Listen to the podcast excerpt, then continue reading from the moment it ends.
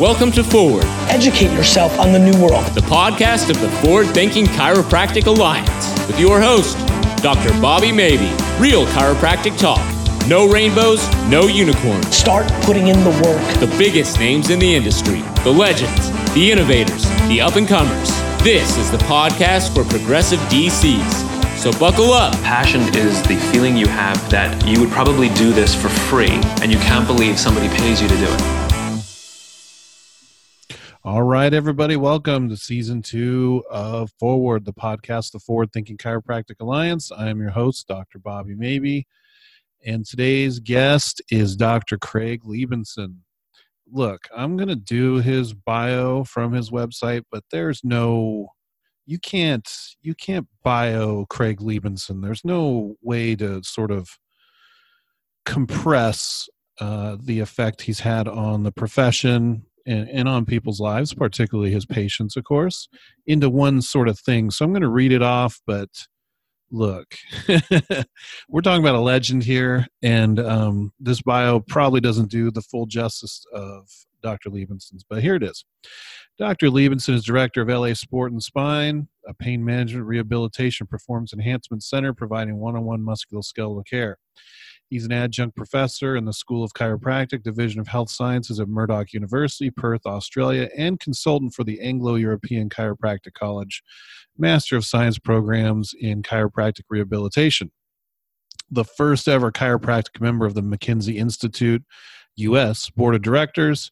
He serves on the editorial boards of numerous journals, including the Journal of Occupational Rehabilitation, the PM&R Journal of Injury, Function and Rehabilitation, the Journal of Bodywork and Movement Therapy, and the Journal of Manual Therapy. Dr. Liebenson is the first healthcare provider in California to receive a certificate of recognition from the National Committee for Quality Assurance NCQA on achievement of recognition for delivery of quality back pain care. He's actively engaged in ongoing research on the spinal stabilization system as a visiting scholar at Professor Stuart McGill's Spine Biomechanics Laboratory at the University of Waterloo. Uh, that's probably got to be updated, right? Because Stu has retired, but hey, let's keep going. He began studying with both Dr. Karel Lewit and Professor Vladimir Janda beginning in 1987 and began hosting Pavel Kolar's programs in the late 1990s. Dr. Liebenson publishes extensively and is the editor of the book slash DVD Rehabilitation of the Spine, a Practitioner's Model. Uh, sorry, Practitioner's Manual, second edition, soon to be third edition. Yay! Uh, DVD series Yoga and Ergonomics, Core Stability Training and Functional Performance Training, and the Functional Training Handbook, which is excellent he has had books published into Spanish, Greek, Korean, Chinese, and Japanese. He worked as a team chiropractor for the NBA Los Angeles Clippers from 2005 to 2009. Hey, look, the Chiro can't help the team win. They just keep them healthy, but that's my own editorial. Consulted with the Major League baseball, Arizona Diamondbacks, NFL Seattle Seahawks, and Boston Sports Medicine and Performance Group. He serves on the advisory council for Equinox Worldwide Luxury Fitness Gyms. So, ladies and gentlemen, please enjoy my interview with Dr. Craig Liebenson.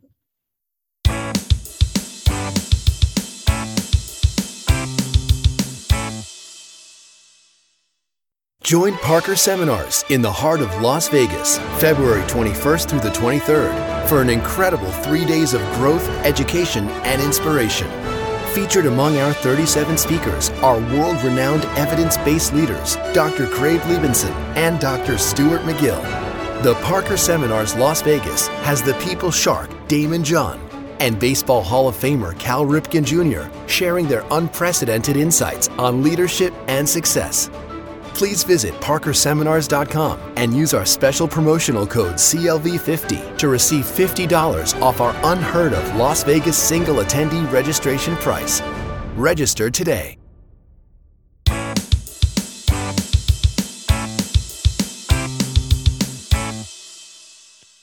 The Chiropractic Success Academy is a membership group run by myself and Dr. Kevin Christie of the Modern Chiropractic Marketing Facebook group and our members are up. We're reporting a lot of success, which is our goal. Such such our goal that we put it in the name Chiropractic Success Academy. It's not it's not consulting, it's not guru stuff.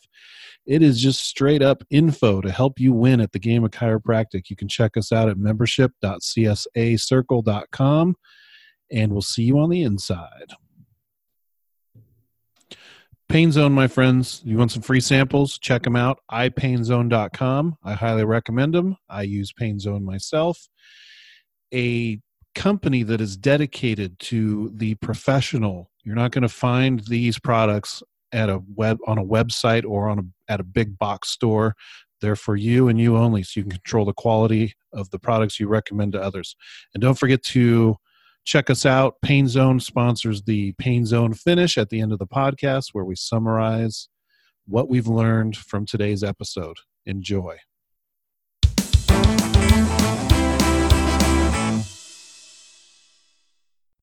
I'm with Craig Liebenson, and uh, we made it happen.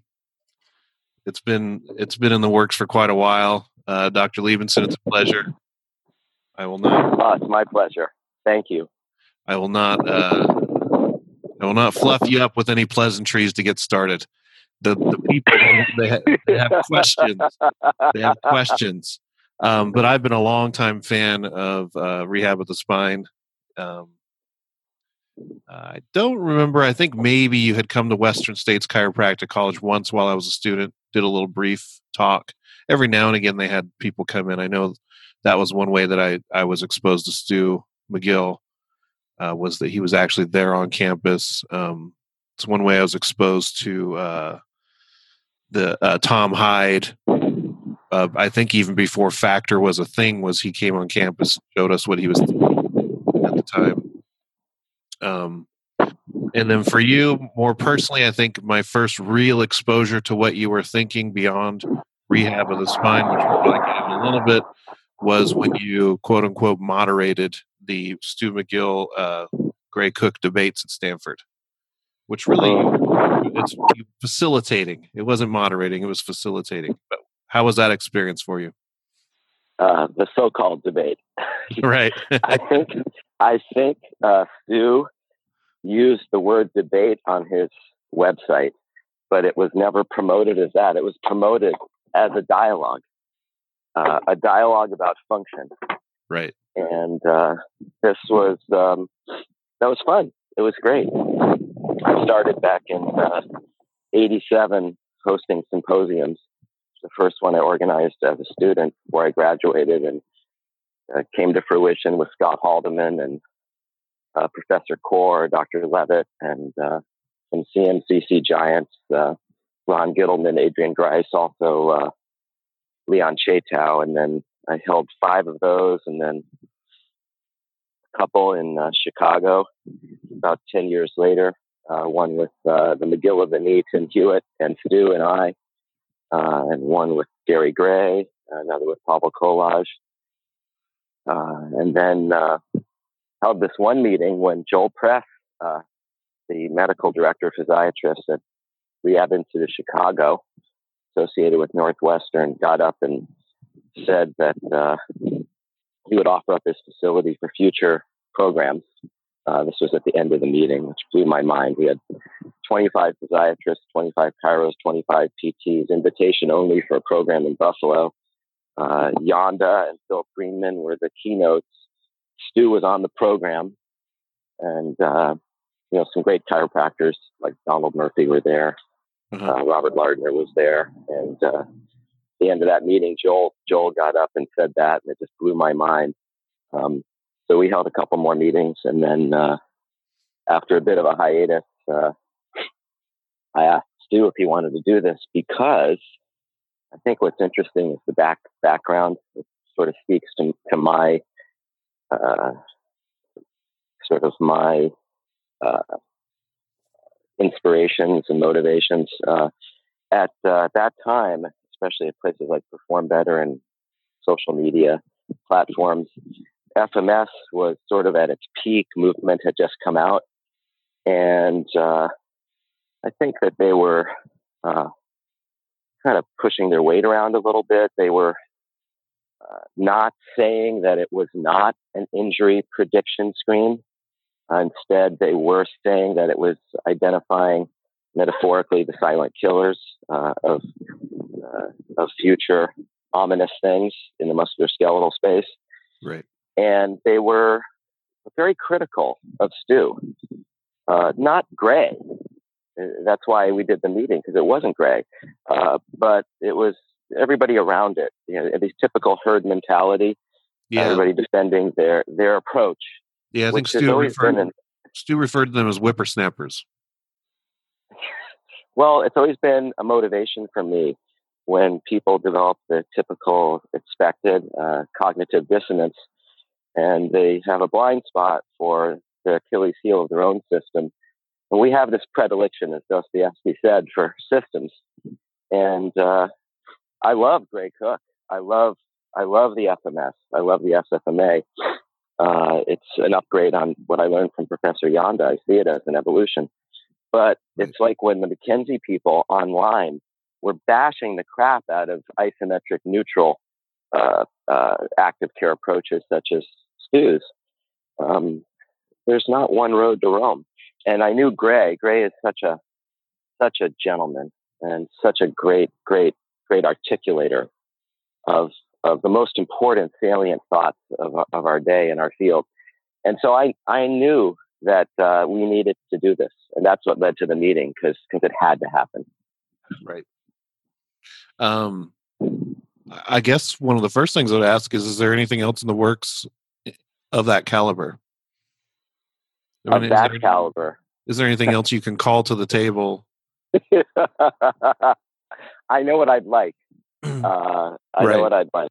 Uh, and I don't think it'll happen. Um, I, I, I would it involves cross country, cross world, cross Atlantic flights. I'd imagine. No, it involves it involves getting some very important people uh, to uh, come to the table for an open open discussion again, and and not a debate.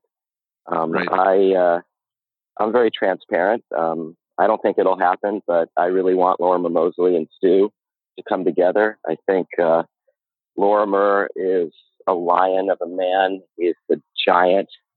Uh, I think he's a humble, humble scientist, uh, and I think uh, that uh, Stu is uh, such a game changer, uh, such an incredible craftsman of the architecture of of really how we calm things down and build them up. Um, Right. and now, now that uh, Stu has uh, begun publicly speaking about something that he's known about for a long time, namely what we, we commonly call pain science, um, I think it's time for a fuller discussion. Um, and I and I want Stu to be part of that discussion. I don't think segregating it uh, into uh, uh, solo acts uh, is the best for for our communities. Um, and I think that uh, Lorimer's the real the real leader uh, and a gentleman also. So to me, the the humility of both men is crucial, and their their scientific place uh, is crucial. Right. Their credibility, uh, but I don't think it'll happen. but maybe by me saying this publicly, uh, I have nothing to lose. Uh, That's right. Uh, I'll say it too. Yeah. know. I, I we had we had a great program uh, in the early years, early '90s, with Gordon Waddell, uh, Professor Alaranta, who developed some of the first uh, functional capacity evaluation Uh-huh. uh, that had normative data, um, and Stu and uh, Gordon, who's uh, an icon. Yeah. His uh, book is. Scottish orthopedic. Yeah. Yeah, go ahead. No, his book is amazing.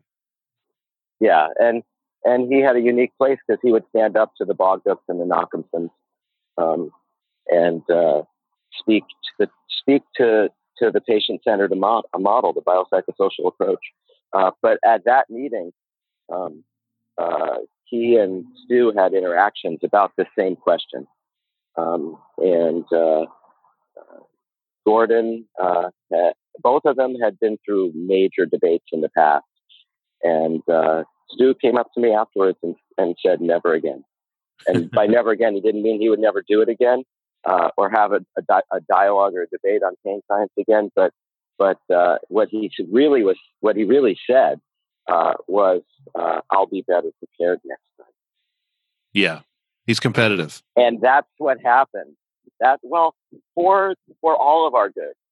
Right. No, totally. He's yeah. A, he's he he's a defender. He he is competitive, but he's more humble than he is competitive, uh, which is what I love about love about him. And uh, he prepared like nobody's business for Stanford, and calls me a few months before the meeting and says, "Craig, uh, let's get Gray on the phone. Um, I want to. Uh, I've been immersed in this for four months. I've read every every piece of literature on the topic of the uh, uh the FMS approach and the testing and its its uh, robustness. And uh, I want to tell Gray what I'm going to say. I want him to know what I'm going to say. I don't want to surprise him uh, yeah. because it's very strong. and I mean, who says that? Who who who does that? And so we have a conversation, and then at the end of it, he says, "You know, can we get Lee Lee Burton on the phone? Um, I want to make sure that Lee is apprised of what I'm going to say before I say it." Right. Totally. And uh, if I'm not mistaken, Kyle was on the phone on one of our talks. And then we arrived in Palo Alto uh, a day and a half early. You can imagine uh, at Stanford, one of the most gorgeous campuses, the hallowed grounds. And we're, and we're walking around campus, uh, Kyle, Kiesel, Gray, Stu, and I. And at one point, Stu says uh, to Gray and I, goes, um, Can I go sit down with Kyle? Um, I just, uh, I just want to talk to him. And, and what it was was he was going to be shredding one of Kyle's papers at Stanford at meeting, and he he has the integrity to not want to catch them off guard, um, right? Because of the human that he is. It's amazing. And he he does ask for that same respect in in turn too, which um, I've seen some people not necessarily grant grant him in his publications or in his uh, posts or his uh, interviews. You know, he, I think from his point of view, it's like I've I I'm so gracious, and everyone every time I turn around, someone's trying to tear me a new one for foot positioning in the side plank or where the thumb goes in the in the shortstop squat, and it's like, come on, everybody. Um, for you personally, when it comes to the pain science thing, and I use air quotes when I say pain science, what kind of feelings do you get knowing that you have been in circles where this issue has been discussed for decades, and then all of a sudden it becomes sort of a uh, a household mantra amongst rehabilitation specialists? Like all of a sudden it's cool, but if you read any anything from the past, it's been talked about for a long time. Well, I, I liken it to uh, what we're seeing in the Midwest in chiropractic. Um, all of a sudden, McKenzie is really hot. Yeah. Uh, the and it's it's you know it's the kids out of Logan and the younger grads, and Logan has always put out some of the absolute shining lights of, of future generations to come. Uh, and they get that um, uh, MDT approach, directional preference approach, um, is its sweet spot is, of course, uh, the most disabling form of the most disabling condition in the world that is grossly mismanaged, as, as Lancet has, has summarized, as you said, the information we've already known for 30 years. Um, but um, to tack on that, that, that uh, methodology, that scientific rigor into something that's lacking in the typical chiropractic education um, is brilliant and it's necessary. Um, other parts of the country, you know, see see uh, influences of other other kind of herd mentalities like DNS, FFMA, uh, etc. And they're all they're all fantastic. The marketplace has decided. I mean, these are systems that help people to uh, to think and act more clearly and more efficiently to get results. So, um, as far as the pain science, yeah, it's the, the patient-centered biopsychosocial approach.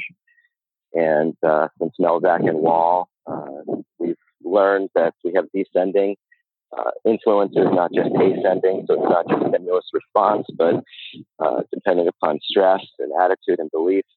Uh, of course, there's a prism there and things can be amplified or they can be something that you are not as concerned about and you maintain your self efficacy and confidence, brush it off, and are resilient and spring back. So uh, it's always it's always been crucial. I've uh, I've taken the work of Kendall from New Zealand, and then later Linton uh, uh in Sweden, the Örebro questionnaire, and I've made a leaner form of the Yellow Flags questionnaire, which is designed to identify uh, when you need to think about uh, the uh, beliefs or attitudes, the affective and cognitive side of the equation that balances the biomechanical and neurophysiological side. So I've always I've always embedded that. It's always been part and parcel. Um, and uh, Annie O'Connor's work currently may be some of the best in this area. Her book World of Hurt, which yeah. which looks at all these different factors. So so how do I feel about it being popular now? I'm thrilled. Like I'm thrilled that MDT is, is big in the Midwest. Um, like I'm thrilled to see that uh, that DNS has become just so wildly popular. Um, uh, it, it's it's it's a wonderful thing to see Stu uh, grow from just a slice of the pie. Uh, you know, like a you know a pizza, right? He had he had one of the eight slices. Yeah. You know, he, he's he's got two, maybe three of the eight slices now. Yeah, um, uh, in a couple months, there's like a Palooza going on in Vancouver, Canada. I'm totally going. Oh, it's I love it. I love it. You know, and and you know, I've been asking people like in my groups, you know, who's who's been to one of McGill's courses, who's been to perform better, who's done MDT, you know, who's done DNS, and you know, in spite of the popularity of these things, and and you know this, Bobby, still amongst the average practitioners, it's the minority. Right. So I was just in New York City, uh, 60 or so people, um, equal size of chiros, trainers, and PTs. Uh, by far, uh, the largest number of people had done FMS. Only a handful had done, less, less than five had done DNS. Less than five had seen Stu. Um, so th- these are, I've always described it this way, these are paradigm shifts. And, and the one we're in now is 30 or 40 years old. That's why Lancet did what it did because because paradigm shifts take a long time. Yeah. And it's such a it's so huge, it's so monumental to change in the very fabric of how we interact with people in a healthcare setting that this wave uh, hasn't crested yet. It's the same way that it started with Engel's uh, first work on person-centered uh, uh care, uh, and then the biopsychosocial model and musculoskeletal uh, from from Waddell and Main. Do you so think it's it's that big? It it is it, it, it okay. I'm kind of a nerd, so I kind of got some goosebumps there. But um, you know, when you when you look at the reverence that the straight chiropractors put on names of the past that we don't necessarily have to name, but they put reverence on names of the past. Do you think that these names, these amazing names, the the, the people that came before us, the giants whose shoulders we stand upon. Do you think their names we can re- we can provide some reverence for those names, some remembrance, some honor to to not just maybe uh, Janda and, and Waddell and Bogduk and uh, Stu and you're going to fall into that legendary category at some point. Is like how in the world can we honor them how does that work? Is, is it a thing where we just keep talking? We let them. I think you. I, I think you honor their ideas. Do you feel like that's what rehab that, of the uh, spine does? Does does does RO, ROTS honor their ideas? Well, um, that was my goal. Ah. I I I took the I recognized the stream from the Cochrane collaboration and what started as the Quebec Task Force and the RAND Commission looking at spinal manipulative therapy, bringing together think tanks. Uh, Korr's work uh, that was resulted in the book Neurobiologic Mechanisms of Manipulative Therapy, which was the proceedings of a conference uh, in the 70s at Michigan State University uh, uh, that followed on the heels of the NINDS conference mm, from the yeah. National Institute of Neurological Diseases and Strokes that brought together scientists for the first time to talk about uh, manipulative therapy uh, and see if it had efficaciousness. You know, of course, this was wrapped into the Wilk trial and the antitrust lawsuit where the AMA and the American Hospital Association were found guilty of conspiring to suppress evidence that existed for 40 years from the U.S. Army about the effectiveness of, of, of, of chiropractic. So, so I knew that the high art and the high level of logic and, and rational, rigorous thinking of Dr. Lewit and Professor Janda, these great neurologists who were objective, they, they lacked any of the bias that, that we see in the herd mentalities today. They yeah. were open books because they were not osteopaths, they were not chiropractors. They were neurologists who, before World War II, was where people went if they had chronic pain that wasn't responding to something else. And same. so they they had reached the peak of the physical examination of of the history. When I visited Lewit for the first time after the Berlin Wall fell in 1990, so he'd been my guest in the United States a bunch of times. He was in his 70s. He said, "I'm not coming anymore." He wrote me a letter. He said, "He said, Craig, uh, seminars aren't the way to go. Uh, I need you to come here. We need to train the next generation." Um, so I waited. The Berlin Wall fell, and I was there within two months. Um, what happens? I see him treat 50 patients. He sits in front of his typewriter. He looks into his patient's eyes. He takes a history like none other that I have ever witnessed. Why? Because he's a student of the French School of Neurology. He he he witnessed grand rounds uh, with Barré of Guillain-Barré syndrome. Uh, this is before or CAT scans or MRIs. This is when when the history was was was king, and so we saw Lewit and Janda doing physical exam. We saw them taking history, and uh, this to me was just magnificent to see how they blended exercise and and and manual medicine, um, and in a patient centered approach. Um, so so we know that that at that time, people like Lewit or a, a great uh, PhD in the in the uh, uh, disability field, Leonard Matheson would say that illness behavior is not abnormal for the patient. And Lewit would say we create illness behavior through mismanagement by focusing on the symptoms with palliative measures that are are are, are short term, uh, or focusing on structural pathology, which is basically a nocebo, it's iatrogenic in most cases. Uh, we actually create the illness behavior. We make people feel unwell. Uh, we make them feel like they have to overprotect, which is the heart and soul of Lorimer Moseley's message. So yeah. back then, I knew, I knew that even though there wasn't RCTs on what Levin and Janda were doing, I knew that this was bringing things together. It was an integrative synergy of a complex, dynamic uh, phenomena, musculoskeletal pain and disability. And I knew that we had the evidence, the beginning of Sackett's approach with evidence-based healthcare being applied to spine. So all ROC was, all, all rehab of the spine was about was really to juxtapose those two things. And that was artificial. That was my doing. Um, uh, this was uh, uh, uh, half of the book is honoring the Prague School to honor those ideas, as you said, uh, and half of it was to to show that this is reasonable by combining it with all of the evidence about the weakness of uh, MRIs to diagnose problems because of the false positive rate, uh, and the importance of focusing on the body's software and functional pathologies because they're reversible and you can approach them in a minimally invasive way with minimal downside risk and, and, and improve people's confidence. I want to back up to uh, Janda and his quote about seminars aren't the way to go. Um, for, for, historical context, was that kind of what you were into? Uh, was that your direction in the beginning, and then and then? Um, well, Karel Karel said, said oh, Karel said that. Okay. me. Okay. Karel said that in a letter to me um, uh, when he was saying that the next step forward. And so, what I tried to do uh, was I tried to bring people from schools uh, yeah. to meet with Dr. Lewit uh, when he was in the United States. I held five day courses with Karel. Karel was on campus many times. Janda was on campus many times. Uh, Janda was co hosted by Bill Meeker at Palmer West. Uh, Janda was co hosted by Claire Frank and Joe Godges, who most people don't know, but is a very, very important figure in physical therapy.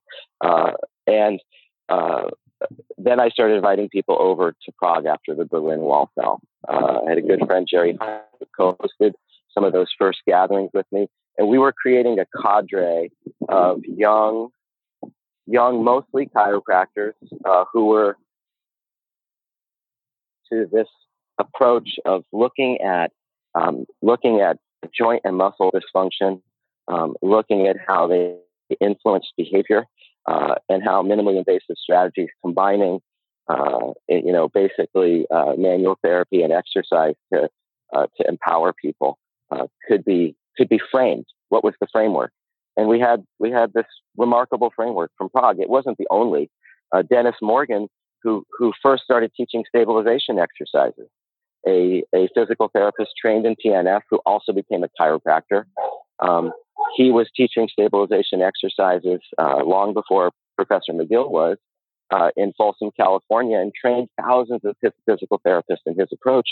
And, and he highlighted for me many times um, the cumbersomeness of Janda's approach of using six tests uh, yeah. as windows from which to dive in.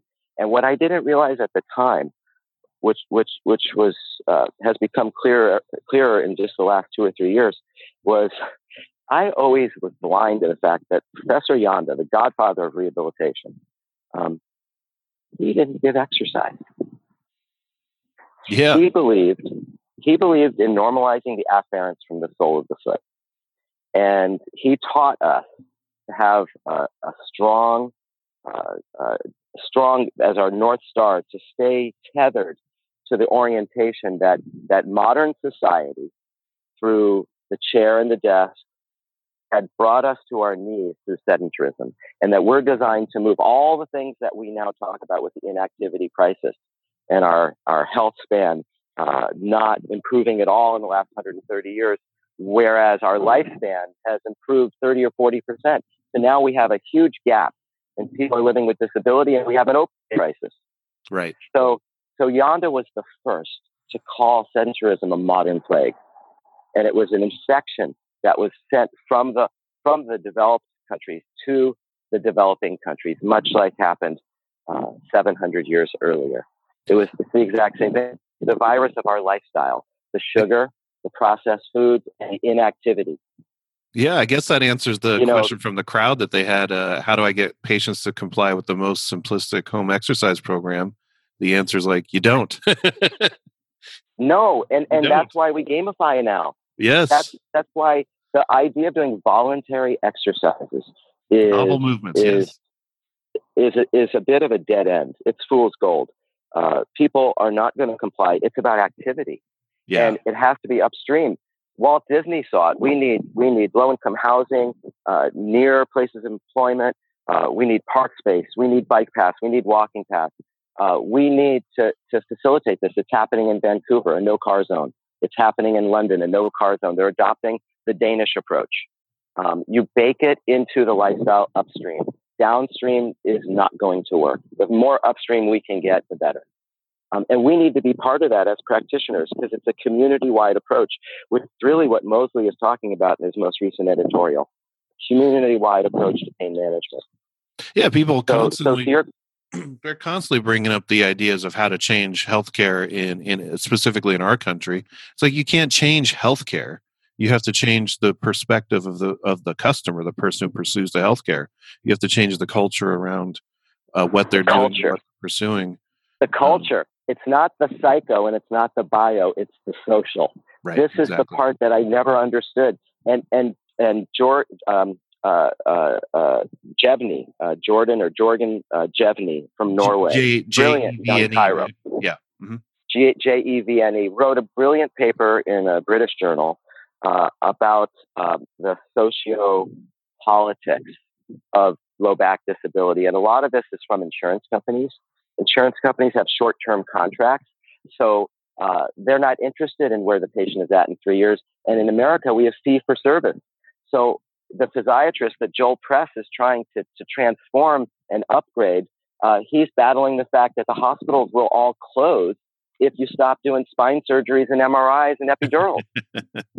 right. So, so you know, I have on on CraigLiebenson.com is an amazing piece by five physiatrists, all saying if somebody has stubborn sciatica, uh, yes, an epidural is is an excellent option, but no, you don't need a course of three. If one works, you don't need two more for prevention. Um, and um, Yeah, the You know, preventative. this, yeah. this is the opposite of how it's practiced. It's a course of three, like antibiotics.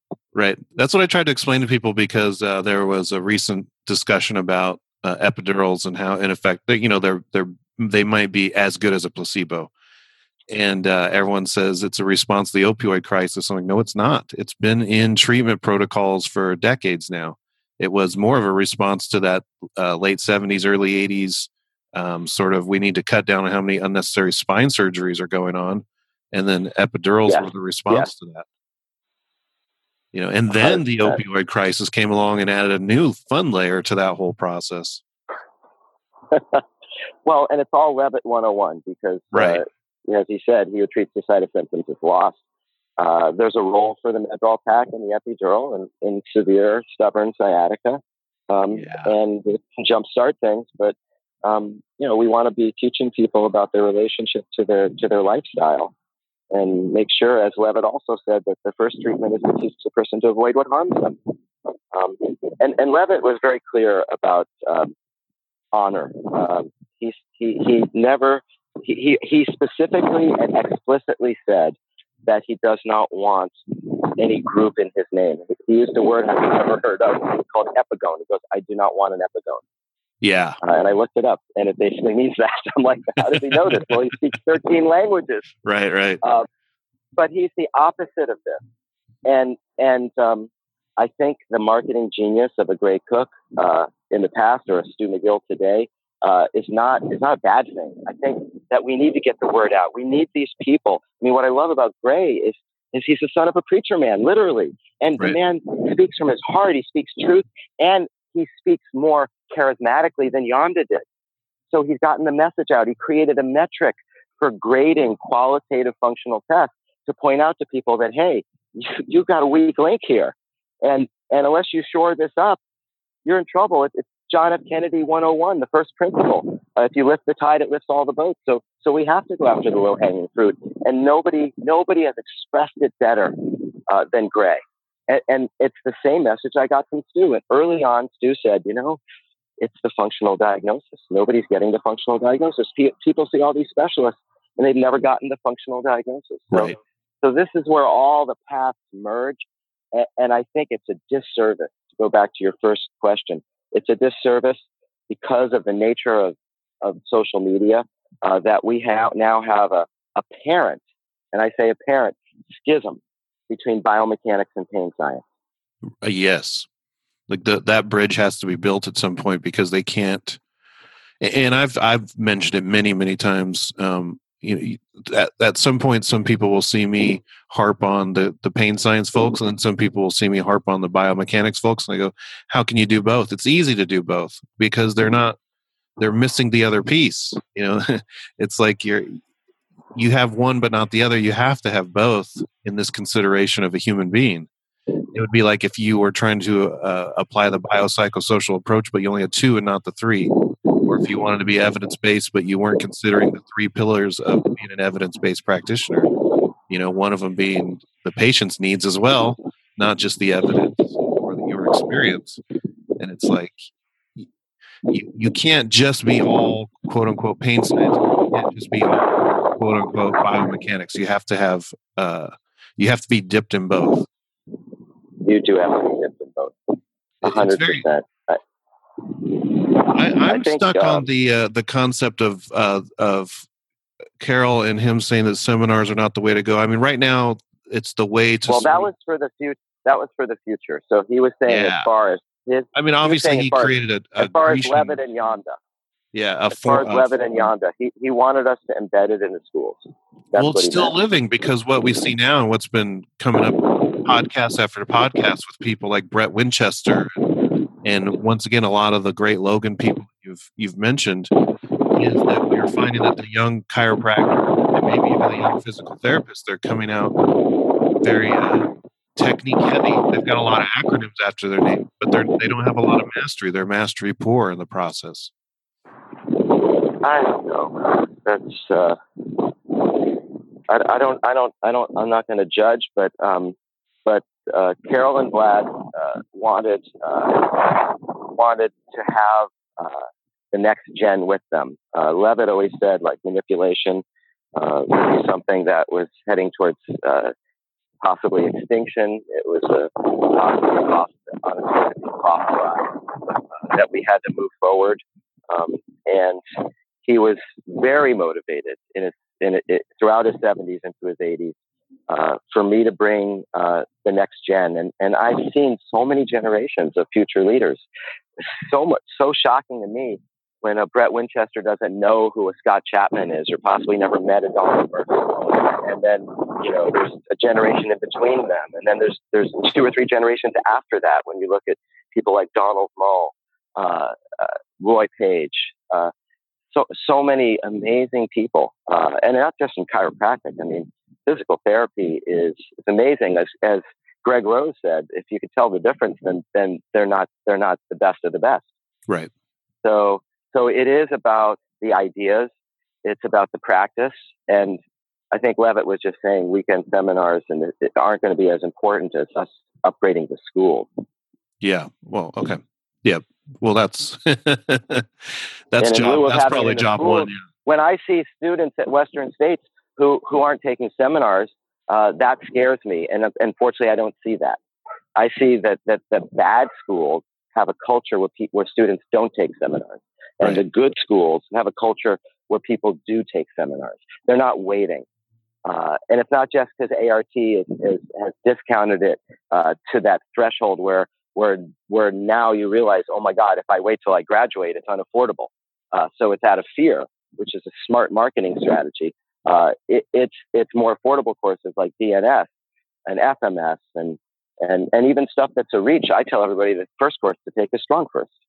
Uh, take it while you're young. Yeah, right. that, that that belt test, that belt the pull up, the pull up part gets harder and harder as you get older and older. Um, so I, I don't want to give the wrong impression, but but you know, when you talk about Brett and you talk about uh, the legacy, don't don't make the mistake of uh, of assuming that DNS is is Lewit and Janda.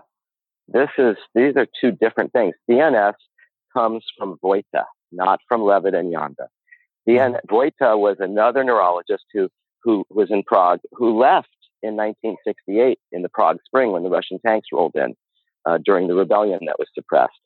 Vojta went to Germany and founded the Vojta Institute. He was a specialist in cerebral palsy. He did not deal with musculoskeletal disability uh, from an orthopedic or uh, repetitive strain uh, situation in sports, etc. And um, uh, he was very specialized. Pavel Kolar, uh, who I know extremely well, uh, Pavel was an Olympic caliber gymnast who became a physical therapist. His career ended early uh, due to injury. Uh, he became a physical therapist, he became a pediatric physical therapist, and he became a student of Vojta's. Um, some would say he became the uh, uh protege. Uh, at least that's that's the way we perceived it, uh, but it really isn't accurate. It was an inaccuracy. Um, obviously, Vojta has his institute in it, once once he had it in Rome, but his main one is in Germany, and they have long term training programs in these methods. Uh, but what Pavel did was was Pavel took the developmental kinesiology idea and and and that these these images of the stages, uh, not that they're fixed, but that you can use them uh, uh to help reboot the nervous system uh, that this is imprinted in the brain. Now, we don't have scientific evidence for this. We know in, uh, Sprengel's deformity is the, the failure to shed uh, to shed the, hyper, the, the hypertonia. So if you don't have if you have a failure of the inhibition, you have Sprengel's deformity. The, all the infantile reflexes are a result of this hypertonia. And they're shed as the baby matures, as they learn to handle gravity and upright themselves. So, so some of this is probably um, uh, not science, but it is a fantastic story, and it is a beautiful model that you can uh, use to prescribe training to patients that's safe uh, and seems to be efficacious. Uh, we don't have science for it, but it's not the Lewit and Janda approach, and so that's that's definitely a misnomer. It's a wonderful approach. I mean, I'm the Johnny Appleseed. I was promoting reflex locomotion for years, and then it was incorporated as DNS Um, uh, and it's a fantastic approach. I use it every day. Um, but to, to, to, to link it to Lewit and Janda is, uh, is not uh, historically accurate. Uh, but it is happening. yeah, and that's just the nature of things. That's just marketing and, and beliefs and things like that. But Kolar, Kolar wasn't a student of Lewit or Janda. Oh, that's interesting. Uh, he didn't attend. Yeah. He he attended one course from Karel uh, uh, in the 1990s, um, mid 90s, and went up to Karel and asked Karel uh, a very very uh, powerful question. He asked him if he had ever considered uh, the developmental kinesiology as a platform to to organize thinking about how to improve function in the locomotor system. And Lewit at the age of about 80 at that time, uh, just, just, it just took, it just took the air out of his lungs. Um, and it, you know, Lewit was always open-minded. And so he didn't, he didn't have any ego about what he thought or believed before. In fact, a very famous quote of Karel's is keep an open mind for new ideas, even if they sometimes show what you thought or believed before was wrong. And so in this moment, uh, he entertained this this this paradigm. Uh, before he died, he uh, shared his realization um, uh, that he felt uh, that it wasn't all he thought it was. But while he was journeying through it, at one point he turns to me in a taxi in London on our way to Bournemouth to Anglo European College of Chiropractic, and he goes, "You know, Craig, developmental kinesiology may be the basis for everything we do." Um, and and he changed his mind later, but but it is a it is a big idea. Yeah. It is a big idea, and it's a great idea. No, it is absolutely. um, I wanted to see if I can combine two questions into one. See if you wanted to touch on rehab purgatory, and then uh, work that into how you might utilize gamification inside your own practice, your own clinic. Well, two two favorites. Uh, combining them though. I love it. I'm hitting the favorites. That's right. Yeah. Bobby, Bobby. Because if cool. you don't, because if you if you don't it. do one, you're going to end up with the other. How's that? No, I love it. Uh, so so John Rusin uh, coined this this phrase uh, that uh, uh, we've been managing people away from load and and and creating rehab purgatory, and uh, I never thought of it in such an accusatory way before. But yeah, you're not. I you don't come across as one of those types of guys that filled with bile and, and accusations. Well, give me some give me some shots of tequila, and maybe maybe the conversation will change. Uh, but but um, John uh, John became uh, somebody who I just bowed down to uh, within 30 seconds of reading that. John is a brilliant physical therapist, young, uh, wise, well beyond his years. Um, and his whole his whole gestalt is about uh, training people sustainably, which is something crucially important to me. And and what he was expressing was that we're overcorrecting. And and I had shared a quote from Easy Easy Strength by Pavel Tsatsouline, in the mm-hmm. second to last chapter of my functional training handbook, where Pavel said the same thing, but far, far more, uh, far more uh, challengingly. Basically said that, that people are scanning their carcass for every ache and pain and foam rolling uh, for a half hour until they have no will left to be strong. Um, and uh, that planted a seed, and I recognize the wisdom in, in that, as always, from, from Pavel uh, And um, when John said that, I go, oh my God, oh my God. I, and I felt, I felt shame because, because I am one of the people that has promoted the corrective exercise movement. Right. And this thing is on steroids. It is out of control. Going for short term uh, improvement uh, is wise in the case of a, of a of yellow flags where people need a positive experience with movement and they lack confidence and self-efficacy and they're afraid of movement and they believe that activity is harmful you have to give them a positive experience with movement and so you have to do uh, the clinical audit process you have to follow the scientific method uh, of making a hypothesis performing an intervention with hands off like mckenzie teaches and then reassessing and letting the person see that the thing they're afraid of that you just exposed them to, thus graded exposures to feared stimuli, actually is not something to be afraid of. In fact, it's quite the opposite, that it's the road to recovery. And this gives tangible hope and carves out an achievable plan for people, which is my mission. And so when John said this, I go, oh my effing God. I have been on the wrong team. No, no, I epic. am Yeah. on the losing team. And I have been telling other people to join the losing squad. I've Yeah. been waving the flag for for the fool's gold, for the sheep in wolf's clothing, for the short term opiate. Yeah, it And, sounds like it's the higher uh, ground, but it's the same ground. It's the same palliative ground. It's the same, but it's a longer, it's a long game view. Yeah. And so, so now we have perhaps the greatest, the greatest thinker and scientist in our space, uh, who I think deserves a Nobel Prize, Tim Gabbett, who who who who just seals it when he talks about it's not the load that breaks you down, it's not the activity that breaks you down, it's the activity you're not prepared for. So now I understand how to blend pain science and rehab because we have people, as Moseley focuses on, that are overprotective, and we're responsible for making them overprotective. It's iatrogenic Yeah. number one. Whether we're manual therapists or we're orthopedists, or the GP who says, "Ah, you're 50. We did an X-ray. You got arthritis. Learn to live with it," or the person who complains and then takes stronger and stronger meds, or the person who gets referred to the ortho because it's more severe. He has the MRI and never tells him about the false positive rate, and the guy feels feels doomed unless he does the invasive surgery. So, so or the manual therapy. So the manual therapy is not a nocebo but it's low value according to Lancet. And it can be a nocebo. It can. be. Similarly, the stabilization approach can be low value in a nocebo. And this, this is where things start to get bristly.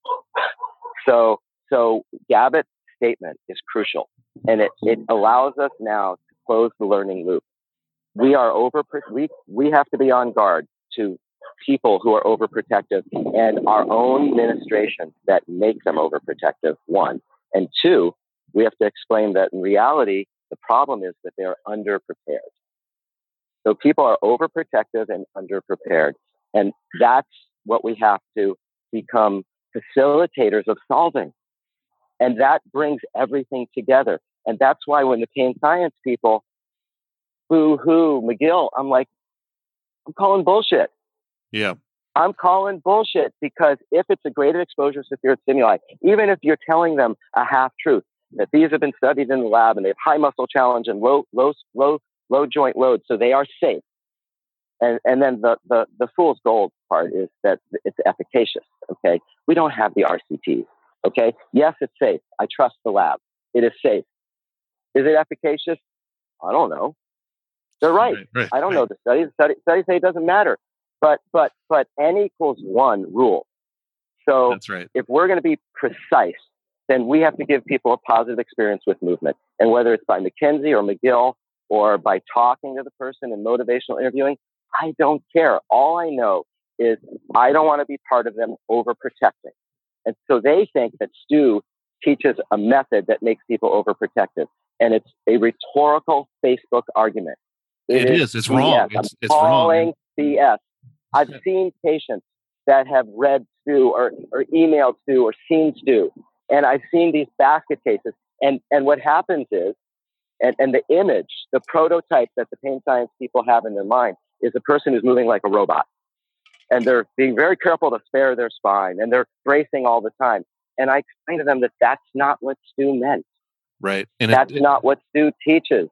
You're not supposed to permanently be bracing and and and moving like that. That that that we're supposed to calm things down, and then we're supposed to build things up. And part of building things up is making it so you're not overprotective. Right. And that's part two. Part one is he spends a long time as a very thorough historian in a very agnostic historical process as well before he goes there. So, um, Yes, very empathetic. Very empathetic. so Stu is, is quite understanding of the, uh, of the BPS process, but, but uh, he's been conflated as being way too much on the B part. the biological. Yeah, part, and but and he thinks that if, if your job is to calm things down and then build them up, that that is pain science. And I agree with I agree Yes. with Stu, uh, and I think that that it's almost like as in the news today uh, about Facebook shutting down a bunch of sites that turned out they were just these these rooms, internet rooms of people, uh, maybe from Russia, who are are just causing foment. They're just causing argument. Whoever's on one side, they go on they go on that page and they say something rhetorical to create more argument and Oh, discord yeah. and Yeah, yeah, yeah. disharmony. the and- and forward this- and this is chiropractic happens on- that's one of them. Well, they just, you know, uh, there's a lot of people that, that don't mean it, but they say things because they see something Right. and they don't know the context. You know, I used to show a lot of athletes on my Instagram, and then people go, "Oh, all you treat is athletes." So now I, I show every person, which means the form sucks. And then somebody goes, "Oh, the form sucks. You're prescribing Yeah. that." yeah, yeah, yeah, yeah. Exactly. No, I've So seen that. like- I've, I've seen that for FMS. I've seen it for McGill. I've seen it for McKenzie. I've, it doesn't matter what you put out there; they're out there waiting to sort of uh, get after it. Do Well, you, um, you know, there's the new. You a baseball fan, Bobby? yeah, I'm a Dodger fan. I've been a Dodger. f- Jackie Okay. Robinson was my first book, uh, my first biography I read as a kid. Well, I, I just I saw Machado's first game for Do- at Yeah? in Dodger Stadium, and he hit a he hit a home run at the end of the game. It was a highlight. But, There's hope. But um, but the, you know about the new Ted Williams uh, uh, footage that was just released and aired on BBC. I haven't seen it, but I heard about it. Yeah. Okay, so in a vault, some guy had uh, in his in his drawer he had archival footage. He had gotten a he was a film student or art student, had gotten a film camera in whatever it was, 1958 or whatever, and and he went to Ted Williams' last game and filmed every at bat from different angles. And he offered it to the Red Sox, they turned him down. He offered it to ESPN, they turned him down. Finally, some guy was doing some some story about Ted, and he contacted him, and the guy fell out of his chair, and it, it just aired. I can't wait to see it, but. Uh, but um, uh, the the thing is, His uh, form sucked. no, no. This I have to get back to your gamification question. But, yeah, yeah. Uh, uh, but but uh, I forget my point now. We're, you get me talking about baseball. I forget where we were headed. It'll, it'll come back to me. Well, let me ask you uh, this. Well, let me make a quote. Yeah. Uh, I'm going to quote average Joe chiropractor out there. But Craig, Yeah. I get paid to adjust and do rehab. How, do you even get paid to do what you do? That's like a that's a great question. That's a great question.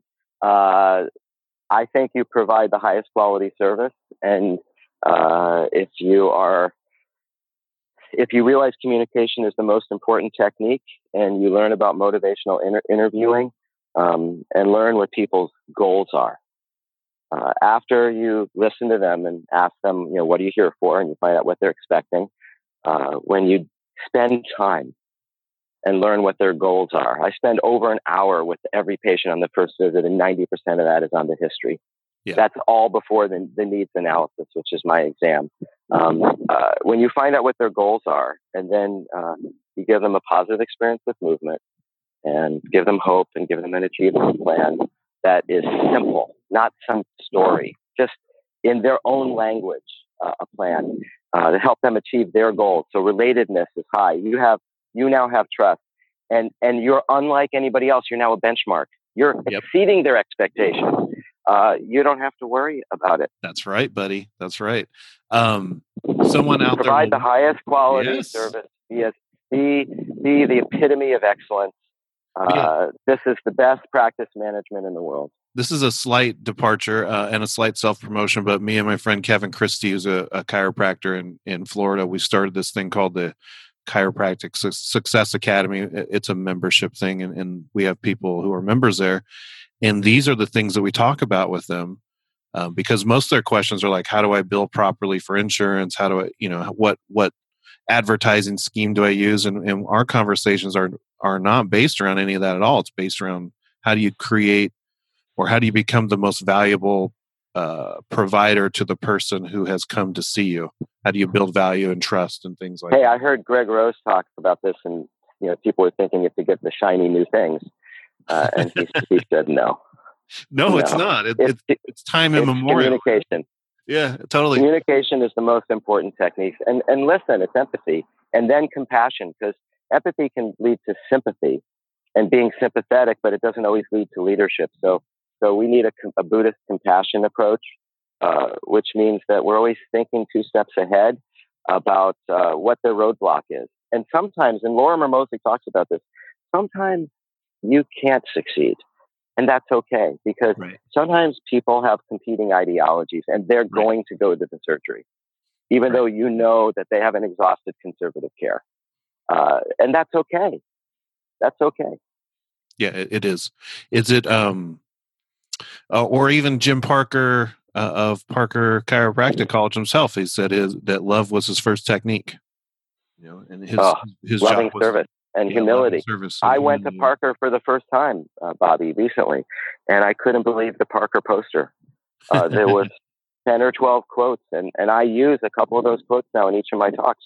Yeah. Uh, it, it's genius. Yeah, I'm the same. And, and it's great that Bill Morgan's there um, because he's going to have Stu at Parker seminars. Are you also going to be at Parker yeah, yeah in Las yeah, Vegas? Yep. I'm, yes. fr- I'm Friday. I mean, it's amazing. Stu Saturday. I can't it's, wait. It's absolutely amazing uh, stuff. Uh, and it all does come together. I mean, old time chiropractors were not wrong. Uh, and I think they were onto a lot of things that were very right. Uh, but we as a tribe sort of fell into a, a pocket of one one cause, one cure uh, that that's not relevant. It doesn't work. It's not right. And some of these guys who consider themselves evidence based, they're they're like, but this is what I fell into. I, I get paid to crack crack backs and rub muscles. Oh, please. we have a, you know, that's what the insurance pays me for. That's what the insurance. We have a disability. We have a disability epidemic. The chiropractic profession will go extinct if if we don't get our shit together. I'm sorry. Thank you. Thank you. Uh, I want to give you PTs. The PTs are on the inside, and uh, I love being a rebel. I love it. Yeah, yeah. I absolutely love it. I embrace it, and uh, uh I don't care PTDC. When I started inviting people to to LACC, um, it didn't matter the letters after their name. Yeah. Um, and I remember hearing, you know, from most people in, in on our board of trustees, oh, you can't do nutrition, you can't do exercise, people won't comply, uh, and it's not true. You just have to uh, build trust. So you have to you have to care and you have to learn all the different methods because you don't you have to have options. Like Taleb talked about an anti-fragile and black swan and skin in the game. You have to have options because you don't know what they're going to need. It's not about your program it's about their profile. It's and that's why again, it's, yeah. it's not it's not uh, one cause one cure. That's that's a fallacy. You don't know. It's too much complexity and yeah. to be certain that's the mistake of the orthopedist why would a chiropractor make the mistake of the orthopedist? That's right. I, I oh, now I got you. Now I got you fired up. See, I knew I could get you some some way somehow. oh, I'm I'm enjoying I'm enjoying this. I just I just have to play back the tape and, and try to remember what, what what I was trying to say when I started talking about baseball. baseball well, uh, threw yeah. me off, man. It'll segue us into a part two for sure. So, so you wanted to know about gamification, and and, yes. and it does tie into robustness. So so if the main problem is very simple, that people are overprotective and underprepared, and we are part of the problem, uh, then we have to figure out how can we reassure people and reactivate them. So, huh, that's funny. Isn't that what the first guideline said? The Agency for Healthcare Policy and Research, 1994 the beginning of, of, of the conclusions of the first meta analyses of think tanks, multidisciplinary and then it, it spread through European guidelines, Israeli guidelines, Swedish guidelines, all over the world. The same message reassure and reactivate after you've ruled out sinister red flags. So, so how do we do that? Gamify it. And I didn't know what gamification was. I published on it and I was inaccurate. Gamification is game theory. It's about user experience. It's about giving a positive user experience. It's about knowing what's important to people so it gets back to their goals and expectations again. And and gamifying is like on a video game. It's a hack mm-hmm. for how you get from one level to the next. So what I do is I do what Pavel Tsatsouline showed in his first video, Return of the Kettlebell. Sounds like Return of the Dragon. Return of the Kettlebell. What's the what's ten minutes in is a squat facing a wall. Stu called it a window pane squat. It's from yep. Pavel Tsatsouline. You hold the kettlebell, you face the wall. All of your people who are sedentary, as Janda described, have forward drawn posture and they don't know how to hinge. They've lost the hinge, so they can't spare their spine. So, as Janda taught, as Stu teaches, as joint by joint teaches, we got to get upstream, not treat downstream. We've got to get to the source of the trouble in the kinetic chain. So, what better thing than something that is self limiting or self correcting? You face a wall and you squat up and down. You now have preserved lordosis and you groove a new pattern in your CNS that is transferable to ADL. And, and that's what gamification is. It's if all you did were what Gray calls reactive self-limiting or self-correcting exercises, you can guide by the side. Compliance is better. It's more fun because people get a positive experience. And then all you have to do is do what McKenzie teaches. You have to reassess in the end and have them bend forward or do Kemp's or whatever. Uh, and if they feel better, it's case closed. They ask, "What should I do?" They don't even ask, "What should I do?" They go, "They it's the tables are turned." They go, "Can I do that?" and I've already videoed it. I've already videoed it, and I ask if they have an iPhone, and we airdrop it. There you go. If they don't, I grab their phone, their Android, and we revideo it. Look at you, the little Buddhist who knows technology. I've been taught by millennials. uh, yeah, you've got you've got one. Yeah, that's that's right. Dad, stop so doing gamification is just making way. it fun, and not, and you're right. You use the novelty word. It's it's either building more robustness, uh, which is the the intensity side, or at first the volume. So first move well, then move often, which is really my second principle and then uh, find the hardest thing you do well, which is my third principle. That's the robustness. So volume first, and then intensity. I tell patients approach. Yeah, I tell them we either need to get you out of the fire or make you more fireproof. Ah, that's awesome. And, and, oh, and I'm and using then, that today. And then we're gonna we're gonna decide which one of those we got to focus on first. And I, I would just I would just go farther down that that that pathway and say um, I'm like Robin said if, if somebody puts their finger in the fire, you don't pull it out. there, yeah, totally. So, so, so he had a, he had a great quote that was on the cover of the one of the McKenzie magazines when I, I saw it when I was on their board way back when, and he said, "If somebody if if if somebody throws their back out, if you're any good at the spine game, you can show them how to put their back back in." Yeah, it's like a Fight Club. You pour the acid on the hand and say, "I want you to feel what it feels like," so you know what it feels like. And then once you know what it feels like, no one can ever change you ever again. You know what Stu said to I told Stu what he said to me once, and he said, "Well, it's not something I would say. I'm not that kind of guy." But he told me, I think it was even in an email, so I think I have it in writing. He said, uh, "It's not what you do for a patient right now, and the effect that you had on them in the clinic. It's what you did. It's it's what kind of effect did you have on them ten years down the road? When uh, when they haven't seen you for, yeah when they haven't seen you for nine years like did you still have an effect on their life? And that changed me. Sustainability. Yeah. It, it is about the future because the next step for most people is they're in their 50s and they've got a stubborn stubborn grumble somewhere that's interfering with activities that are that are dear to them and that's when they get the diagnosis of arthritis or something else and they're told uh, that there's a surgical solution or they have to learn to live with it and then they and, and yeah. neither of those are good options and then, of course, you go from the arthritis and disability of, of, and limitations of activity of your 50s and 60s to the next great challenge, uh, which is falls in your 70s. And then right. finally, we have to prepare people for their 90s before they're 90 because their ma- major threat to their independence is they can't get up from the toilet. So it's a squat. So it's two leg squat at 90, single leg control at, in their 70s, uh, and of course, uh, you know, more broad uh, kinetic chain, uh, just common sense uh, stability upstream uh, to have a healthy 50s and 60s. So that 50 is the new 30. I want my patients by their next birthday to be healthier than they've been in years. That's great. That is a great story branded way to put things that, that I think a patient can understand. Um, I've, I've done that with elderly patients as well. So, you know, in my experience, there's, there seems to be a fork in the road around age 60. If you take one fork, you keep on going into your 90s like nothing ever happened.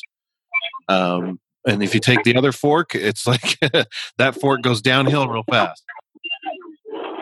Oh, it's and- frightening, isn't it? Yeah, and you have the choice. Which choice would you like to make? It's Um, frightening. So this is where we started this issue of, uh, you know, we found the fountain of youth. Uh, lifespan is, is in its average mid 80s now. We've we haven't conquered, but we've we've pushed back uh, the, the infectious diseases and infant mortality, and and we live 20 or 25 years longer. But the myth But of medicine and technology is that is that health span has improved, and it hasn't. yeah, it's the wrong objective, right? The objective is the year count, not the actual vitality count. I don't know anybody that doesn't want quality. I think people would sacrifice quantity for quality, and that's what we can offer them. Yeah. We can improve health span. Yeah. By doing a lot more than just cracking some backs. Yep. Um, my own personal personal question that I need before we end today is volume three. Are there any updates? Is there anything you can give me? Uh, yeah, yeah. Third edition has been in the works for four years. Uh, my typical gestation is is uh, is uh, uncomfortable. it's like a um, Tool album. yeah, uh, it takes like a deck. When's the next Oh, Tool man, album? When's the next. Stevenson book? So uh, we just received Moseley and Butler's contribution. Awesome. um, uh, uh, all the chapters that are being included again have been rewritten. Uh, new contributions by uh, legends like Nick Winkelman are in there. oh, great. Um, and uh, it's going to be out. Uh, it's going to be out early next year. awesome. The PDFs are being built right now. That's amazing. That's awesome. I'm very happy. I'm gonna. I made. I made a point that it had to be shorter, um, and uh, uh, it's uh, everything is updated. There's a lot of chapters that are going to be cut, new chapters, um, and uh, I think the uh, one difference will be it's going to be less respectful of all voices and be more practical. Gotcha. So more not uh, simple to use five easy steps, but but uh, but it, it is going to be uh, easier to kind of see exactly uh, why we're doing what we're doing and what the steps are. That's great. Less less esoteric, more digestible. Yeah, still like three hundred thousand references, but If you can't handle that, get out of the game. Come on. Um, oh man, that's great. That's great news. I like that. I like that. Does do you feel like it does what you would hope it would do as far as bridging the gap that we talked about in the beginning of the podcast between the biological side of the fence and the uh, the uh, BPS pain science side of the fence? Did you do you feel like you've Uh, brought I enough people to that say table? yes. Okay. A hundred percent. I mean, when I when I look at uh, the second edition in particular, this was the big change from edition one to edition two. So I think it was already in second edition, uh, but um, like all the guidelines that were saying the same thing, and Gordon Gordon Waddell's book, uh, which is saying the same thing. So we had Twitter, Yeah. uh, and this idea to do the Lancet expose.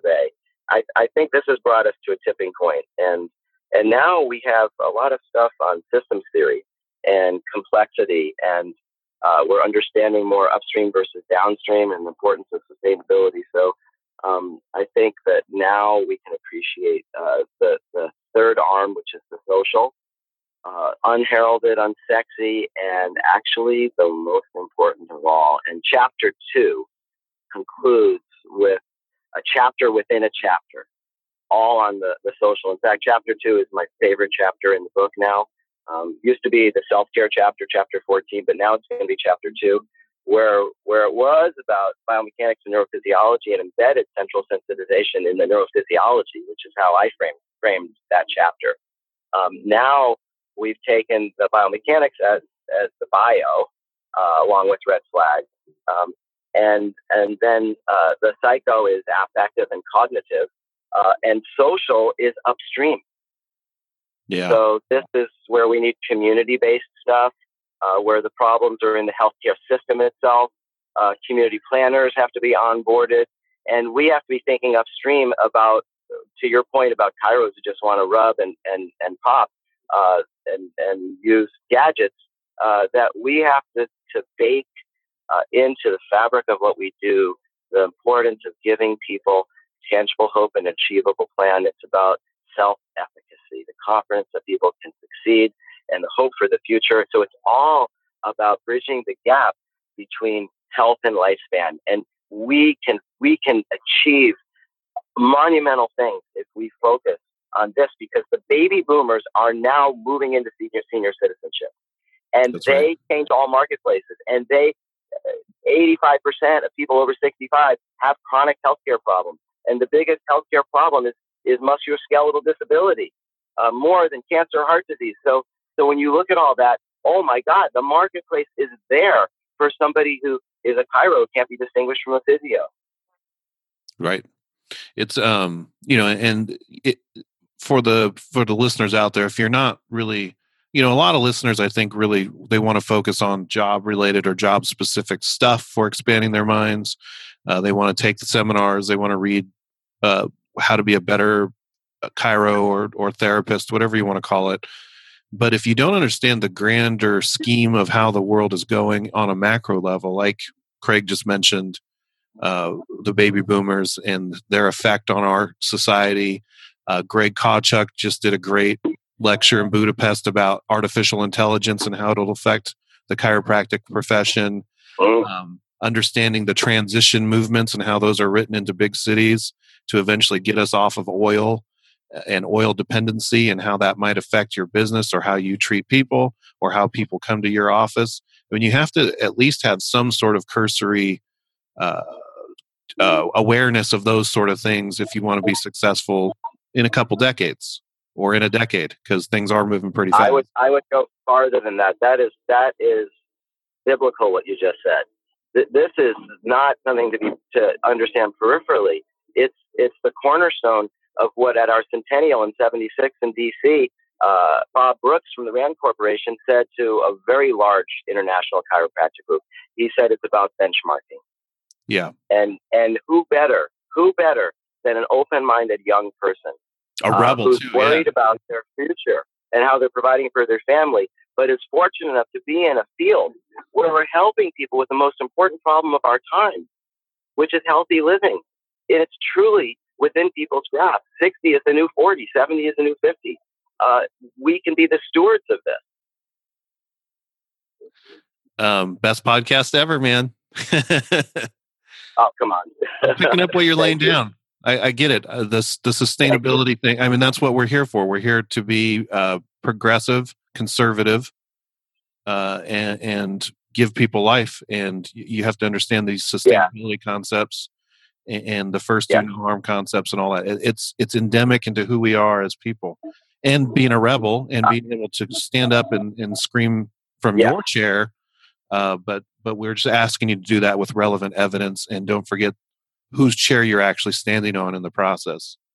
Uh, you're you're standing on Well, the shoulder. of a giant. who, who wouldn't want to be in a situation where you're helping to save somebody?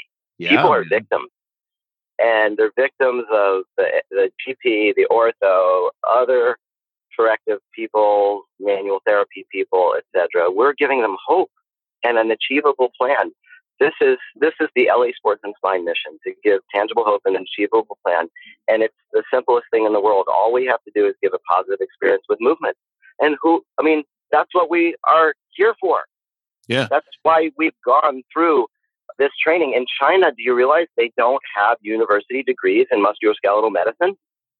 There's no chiropractic or physical therapy degree program. So they have no option, like the trainers who, who realize that chiros, PTs, orthos, and GPs have failed people. The trainer goes and learns FMS and then helps more people.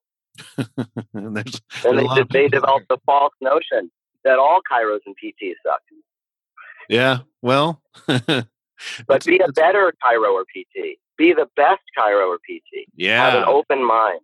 Be a learn it all, not a know it all. It is the most exciting place to be because you're never wrong. Like like I've shed all my insecurity and defensiveness because if I don't know, I don't know. that's If I awesome. suck, I suck. I, I'm like it's it's uh it's liberating. It is, yes. Um, man, I could do this all day with you. I, I need to. Would you? if I asked to come and hang out with you for a couple hours on a on a slow day, there are no slow days in Craig Liebenson's life. Uh, would you be open to that? I shouldn't say we shouldn't say that on the air because then other people get the idea that they can too. Um, I'll No, ask you're, you. you're more, you're more, eh, Bobby. You're more than welcome. I get special privileges. All right. You're more. Um, you're. You're. You, it'd be my honor, and I'll take you to some of my favorite places in Dedham too. Yeah, my mom lives in Palmdale, so and, and we do go down for Dodger games quite a bit. So, um, so it it, it might be we've got to rope all that in together. Um, my intention with the next Forward Chiropractic Conference is to do some of the stuff that we've touched on uh, in in this conversation. That is, it's not going to be a chiropractic conference. It's going to be uh, multidisciplinary in nature. So we're on subject matter that appeals to all people uh, all professionals who who who walk this walk, and hopefully we'll talk the talk as well. So uh, I, I would like to touch touch with you on how you pulled some of that stuff off in the early days, because you are the the paragon. Thank you. Um, thank you very much. I'll I'll do my conclusion off the air, so I'm going to stop recording now. Thank you very much, Doctor Liebenson. Thank you.